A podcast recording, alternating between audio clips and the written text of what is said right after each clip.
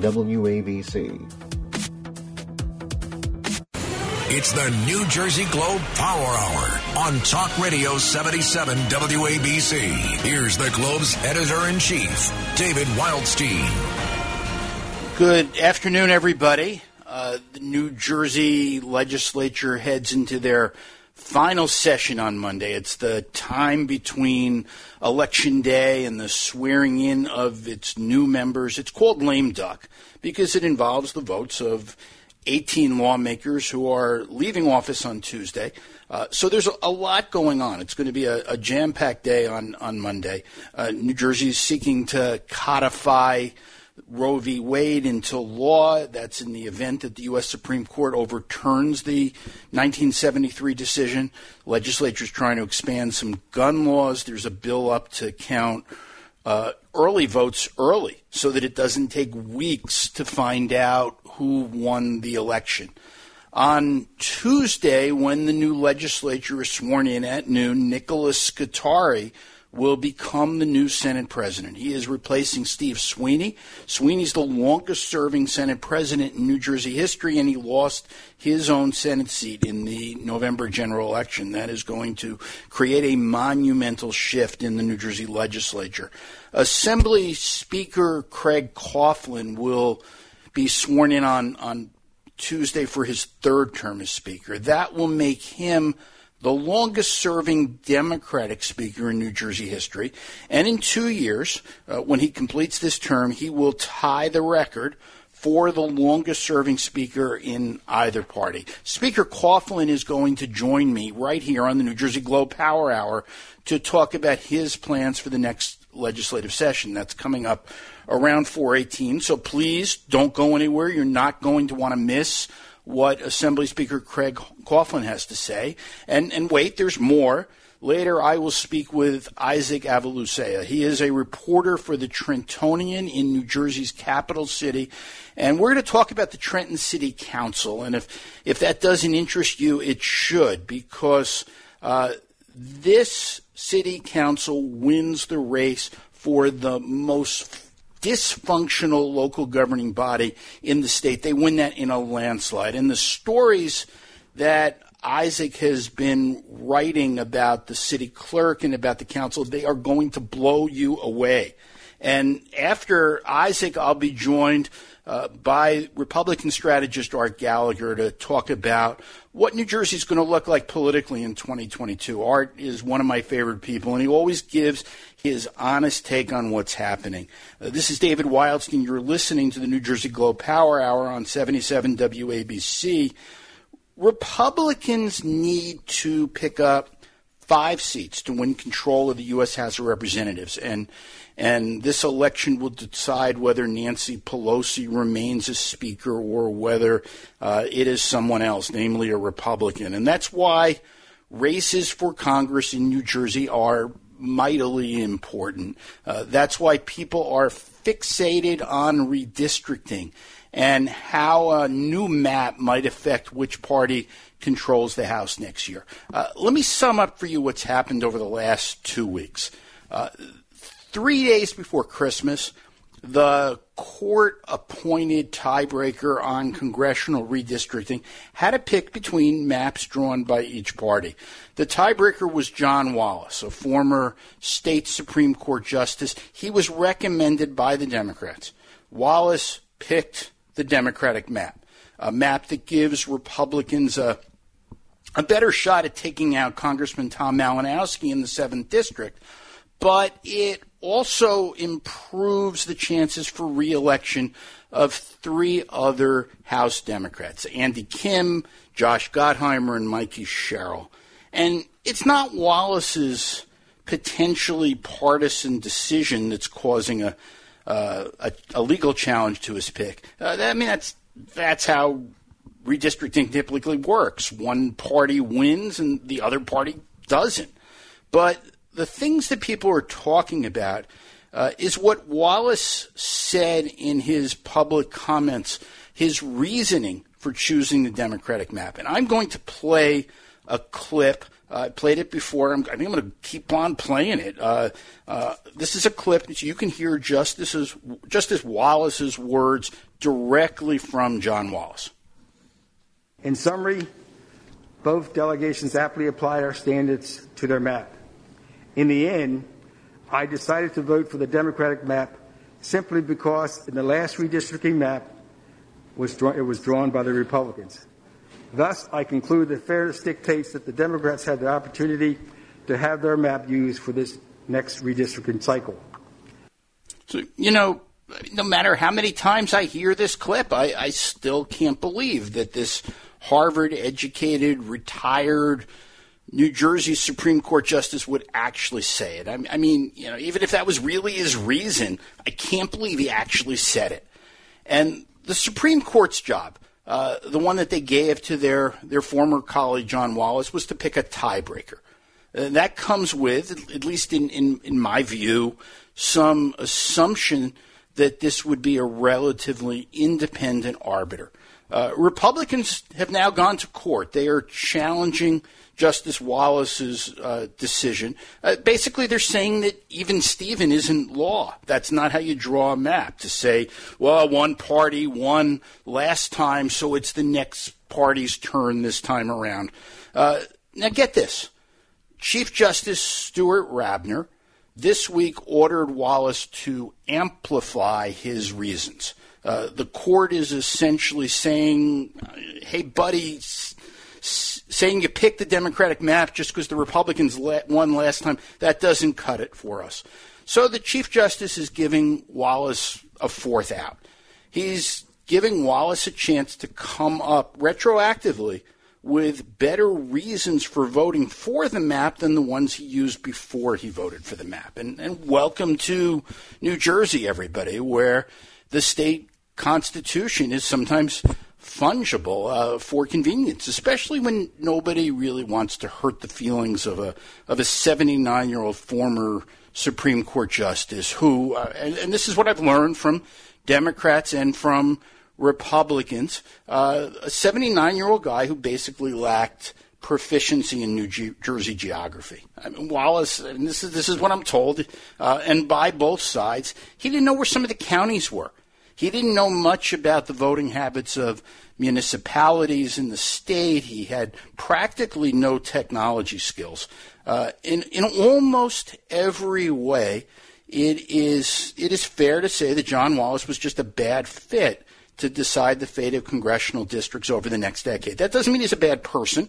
That doesn't mean there was anything evil going on. It just means this may not have been the right thing for him.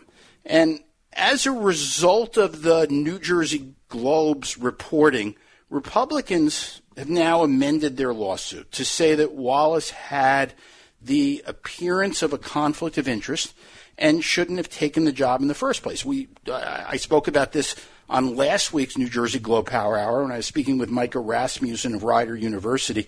Uh, we talked about the former justice's wife contributing to Democratic House members. And, and get this, to a federal PAC called Stop Republicans. And, and it wasn't a long time ago, it was this cycle. Uh, but more alarming, at least, at least to the Republicans, are the donors to her own campaigns for mayor. Uh, when Wallace's wife ran for mayor of, of Washington Township in Gloucester County uh, about a decade ago, uh, nearly all the money she raised, it was about a hundred and fifty thousand dollars. It came from Democratic office holders and labor unions connected to the South Jersey Democratic Organization. So now Republicans are crying foul. Uh, Dem- they have filed a lawsuit. They're they're they're seeking uh, some adjustment, uh, and Democrats have called the Republican lawsuit frivolous. I mean, I'm not I'm not a lawyer, uh, although anybody who's in New Jersey politics, uh, uh, we, we all practice law without licenses from time to time, but I don't think the Republicans are going to win this. I think they're trying to make a point. I think they're trying to stake their claim to to not be treated uh, the same way in legislative redistricting, which to uh, all politics is local, so so that is exponentially uh, more important when it comes to legislative redistricting. That's going to happen uh, uh, in the very near future. Uh, I don't think the Supreme Court's going to go out of its way to embarrass a former justice any more than they have to, but maybe there'll be some some lessons learned about how maps need to be drawn in the future. Uh, I will be right back with one of the most influential people in state government. Uh, his name is Craig Coughlin. He is the Speaker of the New Jersey State Assembly. That is a, a, just an enormously important position. And I'm going to ask the Speaker about his plans for the next legislative session. You are not going to want to miss what he has to say. Uh, and after that, I'll speak with Trentonian reporter Isaac Avilucea about the city of Trenton, the most dysfunctional city council in the entire state of New Jersey, and with Republican strategist Art Gallagher, one of the smartest guys uh, in the Garden State. So, so don't miss any of that, and we'll be right back. This is David Wildstein, and you're listening to the New Jersey Globe Power Hour on Talk Radio 77 WABC. The New Jersey Globe Power Hour is on. Talk Radio 77 WABC. Welcome back, everybody. It's David Wildstein. I'm the editor of the New Jersey Globe. Uh, Craig Coughlin is now finishing his fourth year as Speaker of the New Jersey State Assembly. After he takes the oath of office Tuesday, he will become the longest serving Democratic Speaker in New Jersey history. Mr. Speaker, welcome and Happy New Year. well, thank you, David. Uh, Happy New Year to you as well. Thank you, and thank you for, for, for coming back on again. Uh, Mr. Speaker, pleasure. In December, some Assembly Republicans protested a, a new policy. It required them to show proof of vaccination before they can enter the Assembly chambers. They say they had a constitutional right to be on the floor. Uh, it seems you've worked out a compromise for 2022. What's happening there? Well, first of all, the, the, the, the statement isn't accurate. What they ne- would have needed to, sh- to get onto the floor uh, was either a vaccination form or a negative COVID test because the policy was designed to make sure that all of the uh, potentially hundreds of people that were in the chamber were protected. David, that was the goal of this policy, which was it gave people options, allowed them uh, the way to came, come in. Um, and uh, if people weren't able to do that, say they had a negative uh, or a positive test, they were able to join by phone, which in fact many of, uh, of my colleagues did. So they weren't denied any right to participate in the voting structure. We've we passed a bill back at the beginning of the pandemic to allow members to vote by uh, by phone, and that's what we did throughout the early stages into the uh, you know, later stages of the uh, of the pandemic. So th- their participation was in no way limited and was completely consistent with what we've done. Now, and I stu- stuck with you, Mr. Speaker, for that whole session. I was, you know, I, I think it was twelve fifteen in the morning before it was, it was before you adjourned. One. It was a long one, uh, but you know what we did? We got everything done and I think that's most in, in important, right? That's that's our job as government. It it can be challenging to have so many people on the phone. Roll call. We have 80 members, right? The roll call can take a long time depending on how many people are there. Um, so it's not really a compromise so much uh, going forward as a recognition of what is going to have to be an evolving policy, David. I mean, we all recognize that the, the pandemic takes us in different ways, right? When we created the policy, we weren't counting on a new surge of a new variant uh, that we've been experiencing. And so right now, I think the best way, because this has always been at the essence of what this policy is about, the best way to protect uh, the members in the in the uh, in the chamber and, and the staff uh, who come to work there because they don't have a choice, right? They, they're they're doing their job. Um, is to have a negative test. I think it's the most immediate way we can say, uh, look, folks, you have some level of of comfort that the people here uh, are going to be uh, not uh, infected with the COVID.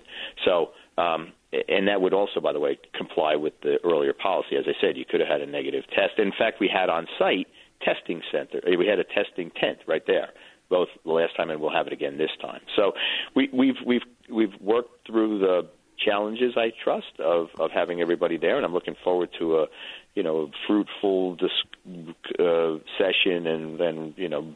Uh, discussion on the floor about issues that are important to New Jersey. And Mr. Speaker, there's there's no doubt the Republicans are going to be more aggressively partisan this year, more more ideological. Uh, at least I, I I've gotten that impression. What's what's your plan to accept these this this more vocal, more partisan minority in the assembly over the next over the next twelve months? Well, I, I think you're right. I think uh, that that's true. We're going to see a, a more uh, robust. Involvement perhaps than we have from the Republicans in the past.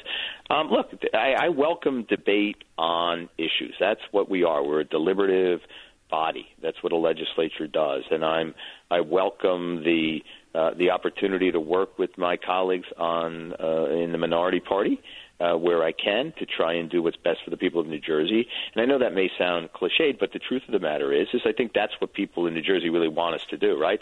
Um, there were some messages that came out of the uh, of the last election, and I think you know those said, "Hey, pay attention to us. Make sure that we understand what you're doing for us." And and get back to the kitchen table issues. And so I think in that regard, there offers a, an opportunity um, to to do some very productive things. You know, John DiMaio will be the new leader of the Republican Party. John Bramnick's moving on to the Senate. Uh, John and I have known each other since we sat a couple seats apart from each other uh, our first year in the uh, in the legislature. So we have a good history of, of getting along together. And and look, I'm going to try to build on that. But the, the the truth is, David, we still have a strong majority on the Democratic side, and we're going to have uh, as robust a discussion as we may have, we're going to be able to do what uh, what got us reelected to the majority, and that is stand up for strong democratic uh, principles. And I'm speaking with Assembly Speaker Craig Coughlin. Mr. Speaker, some some people, and I hear this, I hear this from Democrats frequently. They said one of the messages of the last election was was maybe New Jersey uh, ought to be governed more from the center than it had been over the last four years. Is that is that fair? Well, I think uh, that is certainly one of the, the things that we need to, to look at. Uh, have we, uh, are we in, in the right place? But I, I think the truth of the matter is, David, that we have largely governed in places that are important to working middle class New Jerseyans, and that's you know we have had any number of tax reductions. I don't I think they got lost in in the, the in some debate, and they've gotten lost to the to the pandemic. You know, in terms of understanding where we we we expanded. Uh, uh, things like uh, the homestead rebate, uh, or we fully funded the homestead rebate, or uh, senior freeze, and we've given we've invested hundreds of millions of dollars to, or hundred million dollars in the in a kind of college loan program that's designed to help take the burden off taxpayers, expanded retirement income. So we've done a lot of things that I think are really important to to New Jerseyans. Um, and and so uh, I, I think maybe one of the things we have to do is make sure they understand uh, where we're sticking up for them. And uh, Mr. Speaker, I mean you, Tuesday you will you know, when you, you you will presumably take the oath as the I, I guess you never call an election until the vote's actually done. That's but, exactly right. right? But it, right, right, you, you, you never know. But right. but but but I, nobody's running against you, so I like your chances. Uh, so, so you're going to become speaker. This is going to be your third term. You're going to, you're going to, I think, pass Alan Karcher's record, also from, from your district. Uh, uh, what will, what will your third term as speaker look like? What can New Jerseyans expect out of the New Jersey State Assembly over the next two years? Well, just for the record, uh, my, my friend Jack Collins, who was a Republican, uh, was a three-term uh, assembly person, uh, uh right. assembly speaker, I should say. And I said um, that at the beginning of the show. You need to go oh, two did. years in order to to tie his record. Yeah. But yeah, but you're right. but you're going to as as Democrats go on Tuesday. You're the, you're yes, the I'm, the, I'm the longest-serving Democrat. Yeah. So look, I think they were going to focus on those kitchen table issues that we that I mentioned earlier. Things I think we have to. There are some things that are really going to be at the essence of what we have to to, to do to get things done. We have you know we have the the good fortune of having uh, three and a half billion dollars, or almost three and a half billion dollars, left in the American Rescue Plan funds. We're going to make sure we spend those in the right way, and I'd like to see us spend them on transformative kind of uh, projects, so we can look back ten years and say, "Hey, that's what we did," and point to something really meaningful. I think we need to help boost up our uh, our small businesses because we all know that they're the backbone of, of so many communities and our largest employers. And they face challenges not just because of the pandemic, but because of the way people go about uh, buying these days, right? Uh, 20 years ago, when I was Christmas shopping, I went to the mall or to the small stores around here. Nowadays, I have a choice between the mall uh, or buying online, and many, many people are buying online. So we need to be mindful of how, how that happens. I think the pandemic has laid bare something we knew and something that has always been important to me. And you were kind enough to have me on to talk about it earlier. Was was hunger? You know, we had made great strides here in New Jersey at, at fighting food insecurity. I think we need to get we we we have worked hard to weather the storm. Now we need to con- take in, continue to move forward and make the next best step. Uh, I hope uh, someday we could eliminate. I doubt will there'll ever be a day when no one in New Jersey is hungry, but we sure as hell can try uh, to get there. And I think um, I, I worry about homelessness. So many people who applied for unemployment, you know, the moratorium's going away. Where they're going to be able to live. I think as a nation, well, as a state, uh, I have, you know, the, the nation can take care of itself. But I mean, as uh, uh, uh, if we're a great state, we have to do some things that even that rise above a, a governmental obligation. Things like hunger, things like homelessness. We have to do it. And one of the things that we're seeing uh, all over uh, New Jersey are, the challenges, the mental health challenges that we, we face because so many people have been affected by the pandemic, and especially especially our children. Um, you know, students who have watched their friends and family get sick, who have you know don't, may not quite understand the, the nature of this. So I think those kind of essential um, kitchen table issues, because most of us know uh, somebody who has lost their job and who may be uh, food insecure or face the challenge of scraping by to get the rent. I mean, we have to we have to work to get those things in place and then move forward. And we've done some things to put New Jersey in a better place. You know, the uh, our our incentive program is is starting to pay dividends, uh, particularly in the area of films. Um, but we'll so we'll be prepared to move forward. But those kind of es- essential things that serve the people of New Jersey, that's where we're going to start to focus on. And Mr. Speaker, you, you, talked about the, the American Rescue Funds. Is there a is there going to be a plan this year or next year to pay down some of the uh, uh, pay back some of the money the state borrowed in, uh, well, we, to deal with the pandemic? Know, we, we, I'm sorry, uh, David. I mean to step over the line, um, step over the question. The uh, we, you know, we had we've we've committed billions of dollars to the defeasance fund, and so we'll we'll work to manage that and and to uh, look uh, at, at ways to spend the money and you know, mind being mindful of borrowing and, and see what we can do in terms of paying things back. Yeah. And I'm speaking with uh, Craig Coughlin, the Speaker of the New Jersey State Assembly. Uh, Mr. Speaker, Governor Murphy, uh, a week from Tuesday, will will take his own oath. He's going to give a State of the State address uh, next week. Uh, what advice do you have for Governor Murphy as to what he should be saying, uh, both in his State of the State and in his second inaugural address? Um, well, I think he should agree with me. No, um, seriously, uh, look, uh, Governor Murphy's been very successful, right? First Democrat in 44 years to get reelected. Uh, has led us masterfully through the pandemic, has made incredibly hard decisions, has positioned us uh, well in terms of our economics to go forward uh, doing that. And I, I, I know uh, that uh, we will uh, work hard together to, to move those kind of things that I, that I talked about before, things that are essential uh, to New Jerseyans, and I think that's where he ought to he ought to go. And, and I think he will. And Mr. Speaker, I mean, we, we, we talk about you know we, we talk about the the governor. The governor is is now going to he's been reelected. He's going to be in his his last term. Every short list I hear. Uh, for the Democratic nomination for governor in 2025 includes the name of Craig Coughlin. Are, are, are you ready to make some news today? I know it's not. I know it's not a state plumbers convention, but maybe you can make an announcement. Look, I, and I, I mean this sincerely. It, is, it will be remarkably flattering to be uh, reappoint, reelected to serve my colleagues for a third term. Uh, as you, as we have just talked about, there are an awful lot of real challenges that New Jersey faces in the coming months. That's where I'm focused right now. And, well, I have to ask. Focus. Yeah. I, I, understand, Mr. Speaker. I, I, know I know you're a sports fan. I am. So so I do have I have a question to ask you, and and, okay. and it, you know it involves a it just involves a personal recollection. I remember 37 okay. years ago this year, uh, the person who wanted your job to be assembly speaker sent me to your old hometown, South Amboy. Okay. And and my marching orders were to recruit a man named Allie Clark. Yes. To run for the state assembly. Former New York Yankees pitcher from the 1940s, played for a world championship team.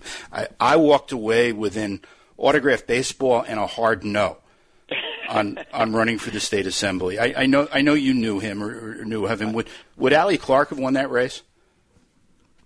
37 years ago. Who? Uh, let's see. When was This is that? 1985. This was the Okay, Kean landslide year.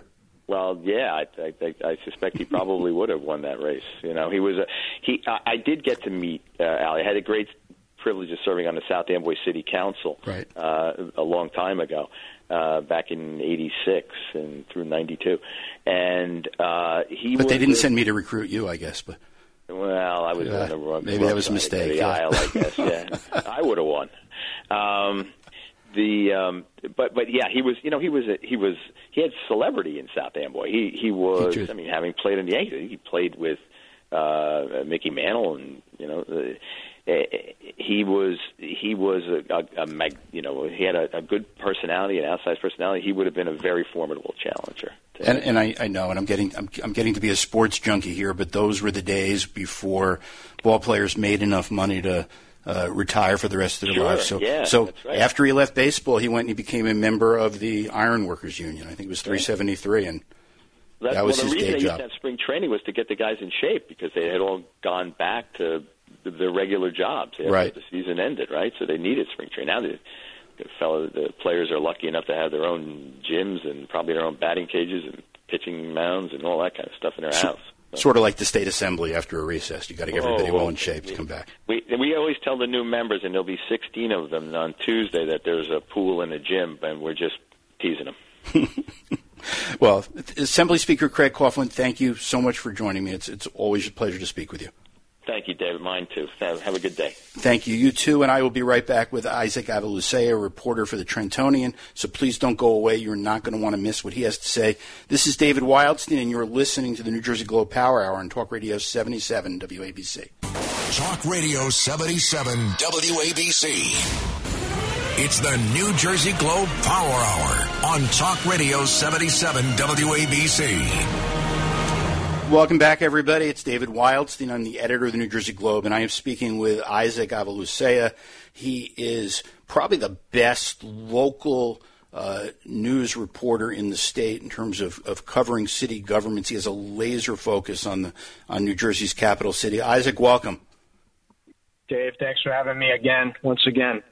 No, thank you, and it is, it is always a pleasure. Earlier in the show, I said that Trent, the Trenton City Council, in my view, was the most dysfunctional city council in the entire state. Is that is that fair? Well, you know, speaking of the laser focus, I, I focus a lot on Trenton city government. I, I, I don't want to put myself out there.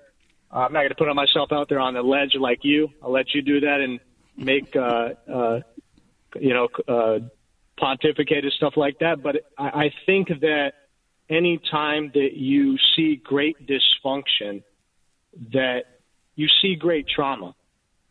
And I think that that's the case in Trenton. And you don't have to look back that far in history to see what I'm talking about. I know Mayor Reed Gusciora likes to talk about the lean, mean uh, Governor Chris Christie years and, and how much the tens of millions of dollars that Trenton lost in state aid that really had a ripple effect on on, on Trenton, and, and you see some of those ramifications now, right? You you saw during the Tony Mack years the hundred or so police officers that were laid off, and you see the ripple effect now. You, you had two back-to-back years that Trenton experienced record-breaking, and then again this year record-tying homicides at 40 apiece. We, we've had 80 homicides in the last two years under under Reed Gusciora. And and you know, I, I look at this. I mean, you know, Mayor Gusciora has has certainly had his his challenges in dealing with this council, and I'm I'm I'm looking at you know last couple of years of I mean racist statements and anti-Semitic statements. I mean one one one guy you know I mean talked to me and and and. talk- Talked about Jewing people down when I when I spoke to him. Homo, I mean, you know, rampant homophobic homophobic uh, rants by by city council members. I mean, how much how much responsibility here is is the city council in terms of of what's going on there? Oh, I think it's fair to apportion blame a large slice of blame to them as well. I mean, uh, you know, you have a parade of horribles uh, in, in city government, and that's from the administration to the legislative body and everyone in between. Everyone has some culpability in this, and I think that when you have a legislative body that collectively has acted in obstinate ways, you're not going to see the, the, the progress and and, the, and you're not going to see some of these initiatives come to fruition that the administration ha- has uh, really pushed. And you know, it, it's a shame, Dave, because just to you know give you an example, we're really more similar as a human species than we are different. There's three billion genetic building blocks, and a sliver of those compose our unique differences. So we're really talking about 99.9% genetic similarity between you and I and everyone else in this world. So we're talking about 0.1% uh, difference between a Kathy McBride, a Reed Gusciora, a David Wildstein, and Isaac Avilucea. And really what you see in Trenton is that these infinitesimal differences that these individuals have are being misperceived and misrepresented as an infinite gulf. And I, I really think that that dynamic is really coming to bear in the uh, relationship between the mayor and council. They're really hyper fixated on their differences and they're not focused enough on their similarities. And I think that that is a example and a microcosm of what you see in Trenton and really what you see in politics and in life uh, generally nationally. And I'm speaking with Isaac, Isaac Avilucea, reporter for the Trentonian. I've been reading lots of your stories about a, a guy named Matthew Conlon, the, the municipal clerk. Tell me, t- tell everybody about about him. What's going on there? Because this this just seems to be news story after news story after news story. Dave, are you there? Did I lose you? Yeah, I, I hit. You have me. You, did you hear my question?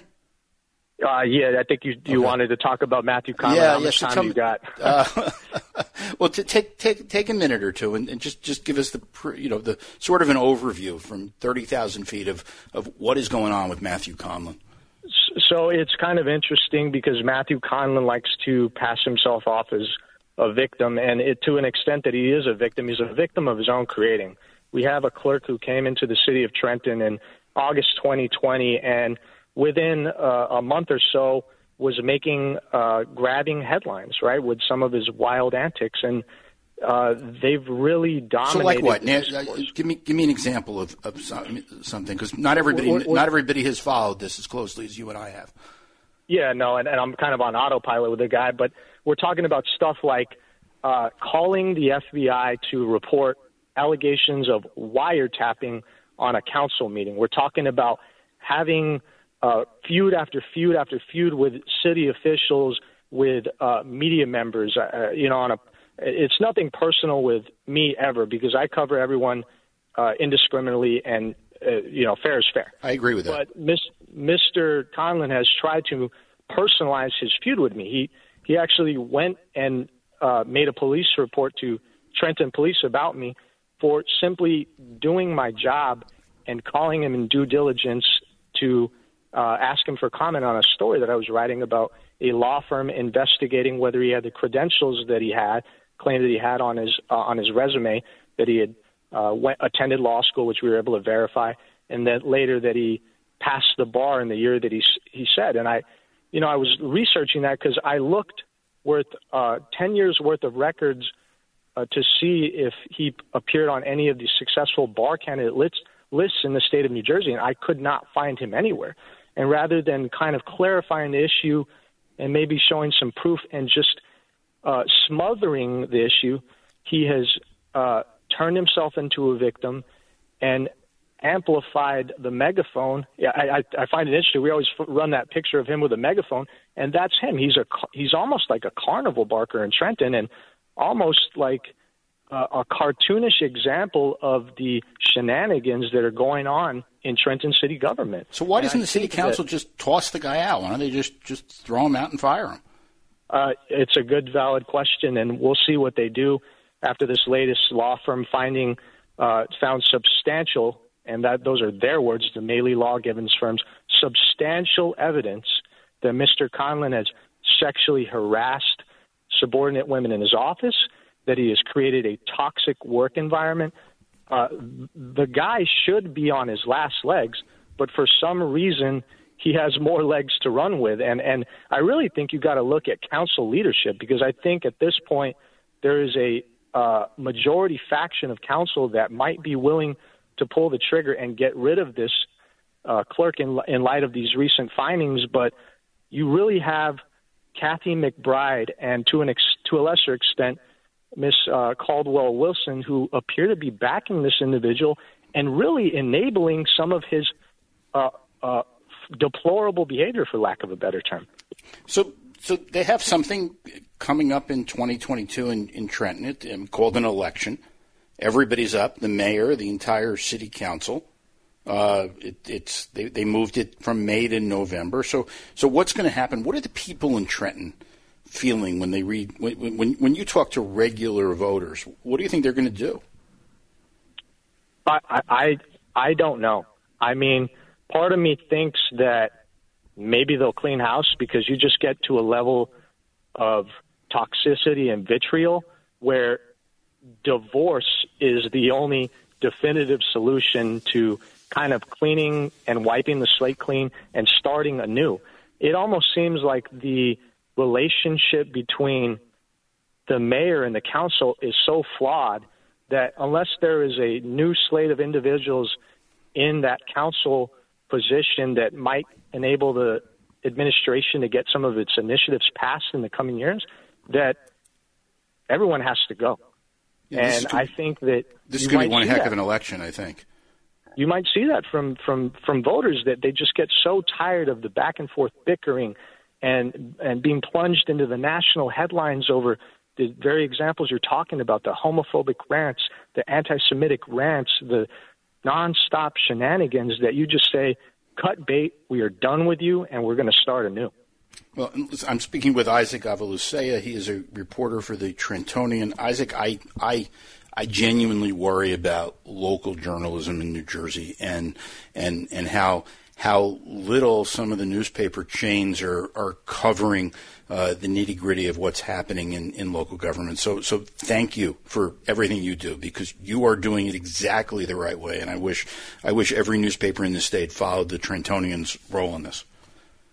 Thank you, Dave. I, I appreciate it. It's always been on with you, and uh, I'm glad that uh, you, you do the same thing, right? You uh, provide those same uh, uh, areas of coverage in, in the in the gaps that exist in that industry. So I want to give you some credit as well. Well, thank you so much, and and hopefully you'll you'll be back to you know as this election gets underway because it's a hugely important election for New Jersey.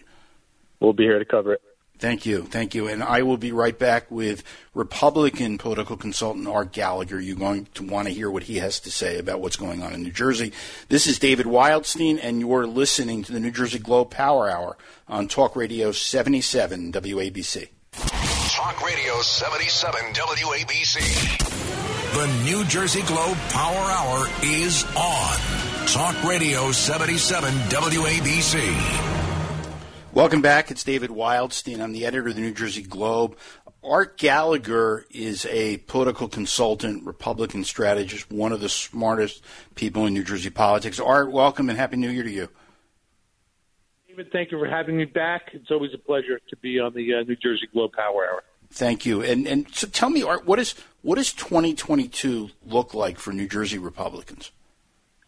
Well, uh, the conventional wisdom right now is it's going to be a good year, but uh, for New Jersey Republicans, and and one would think for national Republicans, but you know the if we went back, you know we're 11 months away from election day, and if we went back a year ago, to uh, January of 2021 and said that uh, you know Phil Murphy would almost lose, or would be you know within three or four points of, of losing the governorship, and that Steve Sweeney would um, be voted out of office, and the New Jersey Republicans would pick up several legisl- seats in the legislature. Everybody would have laughed.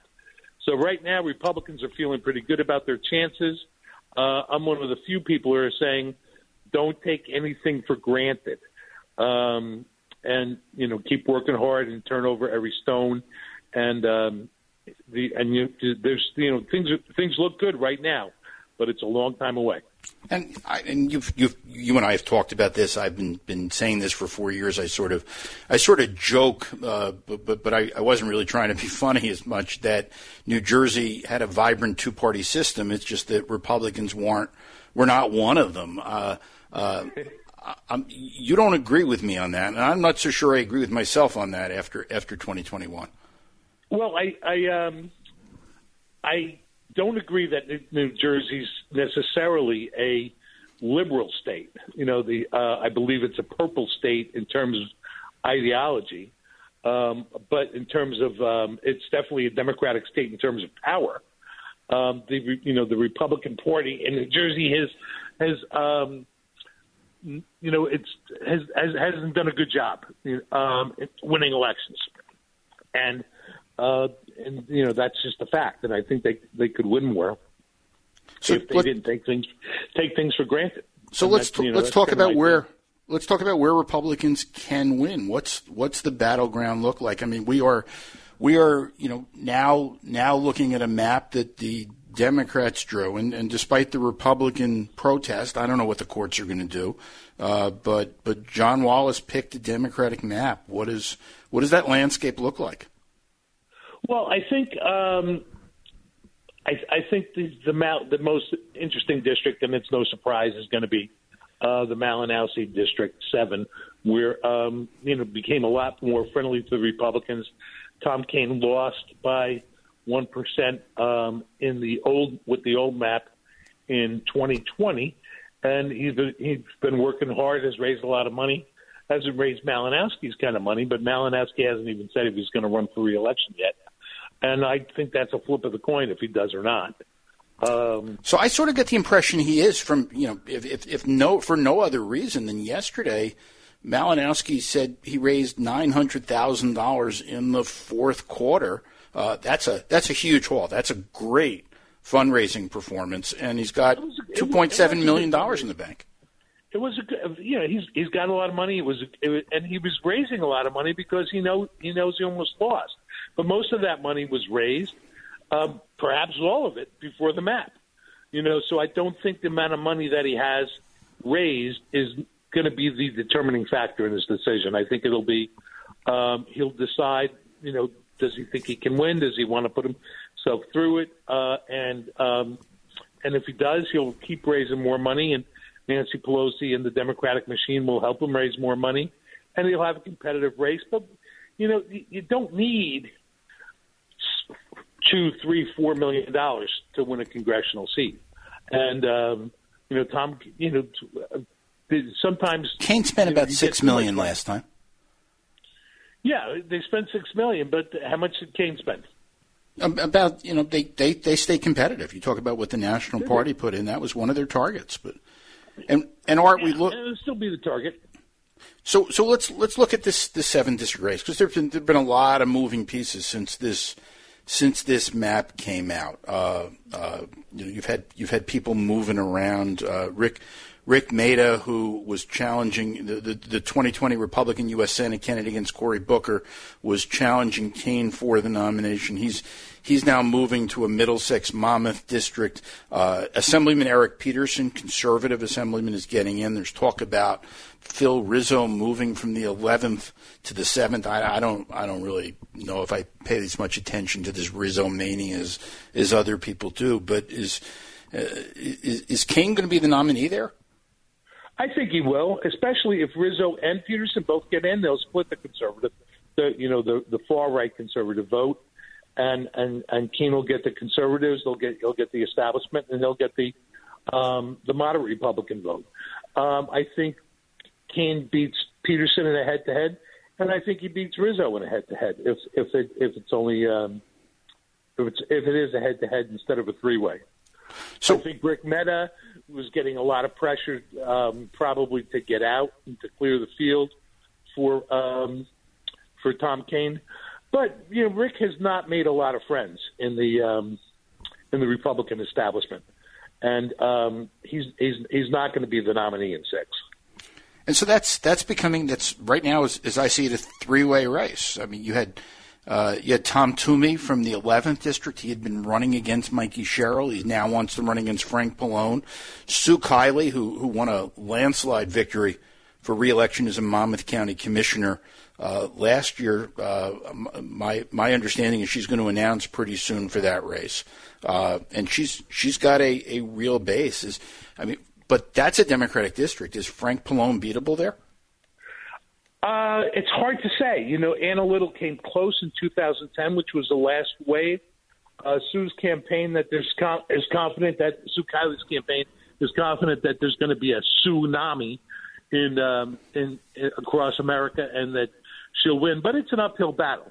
Um, Sue Kiley, Monmouth County um, commissioner and deputy director of the Monmouth County Board of Commissioners, is very likely to be the nominee. She's got the establishment support in Monmouth County, and I think I expect that she'll have it in Middlesex County as well. Uh, I think the you know the fact that there's district shopping. Toomey grew up in the district in, in Aberdeen, but lives up in the 11th, I think. Uh, Rick Met has been shopping districts um, for the for the last month. He looked at the third, he looked at the fourth, he looked at the the, the seventh, eleventh, and you know I think he lives in the eleventh. Um, but he's you know he's still cleaning up his his U.S. Senate campaign um, from from over a year ago. You know he's he's he's still answering inquiries from the Federal Election Commission, and uh, and his his answers are not responsive. So I don't you know I I think Rick is is not doing himself any favors.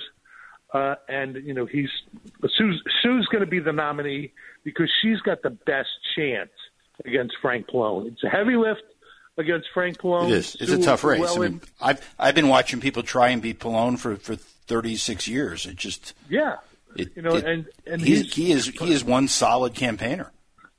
He is. He's tough. He's under. He's he, people underestimate him, and um, he you know he, he's taking it seriously. He started social media advertising already, so he he's anticipating a um, a wave, a red wave you know, what it's what the what the the campaign's going to look like in September, October, and November is anybody's guess at this point.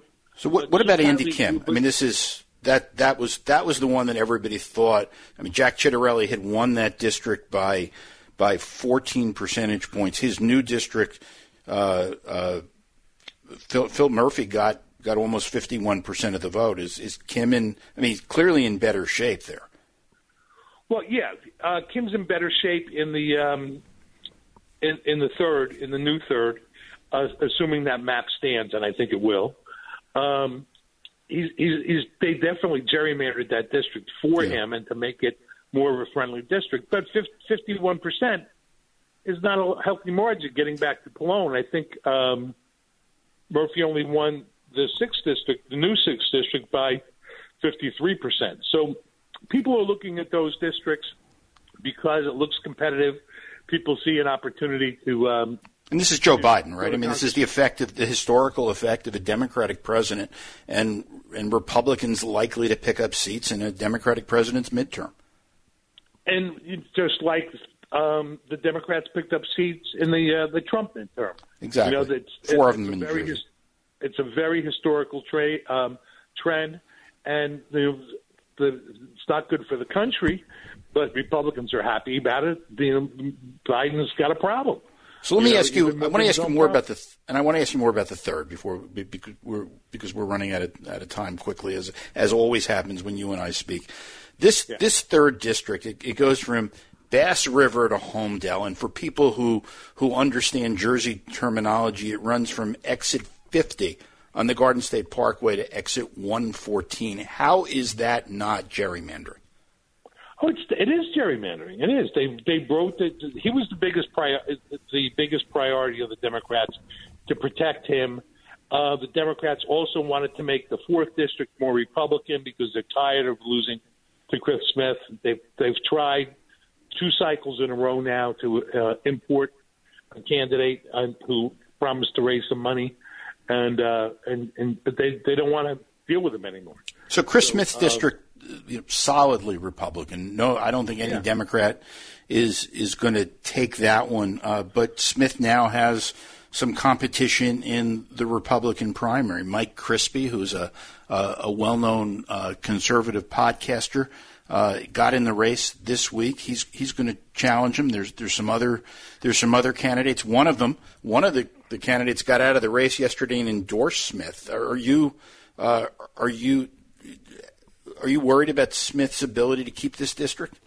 Not at all. Um, Mike, you know, Mike Crispi's own people are only concerned about Mike Crispi because Roger Stone is is making some money consulting for him. Um, both Mike Crispi and Phil Rizzo should consider running in the eighth district where they have ties. Crispi lives there, um, and Rizzo has a, a church there or had a church there.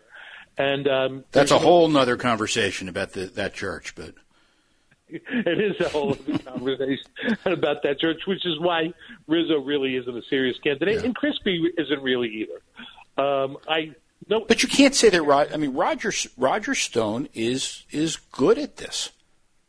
You can't no dismiss. You can't. You can't dismiss Mike Crispi's chances because he's got. You know, I, I, I think he's strengthened by Roger Stone he wouldn't even be in the race if it wasn't for Roger Stone. Roger Stone, they got to know each other because he went on his podcast a couple times.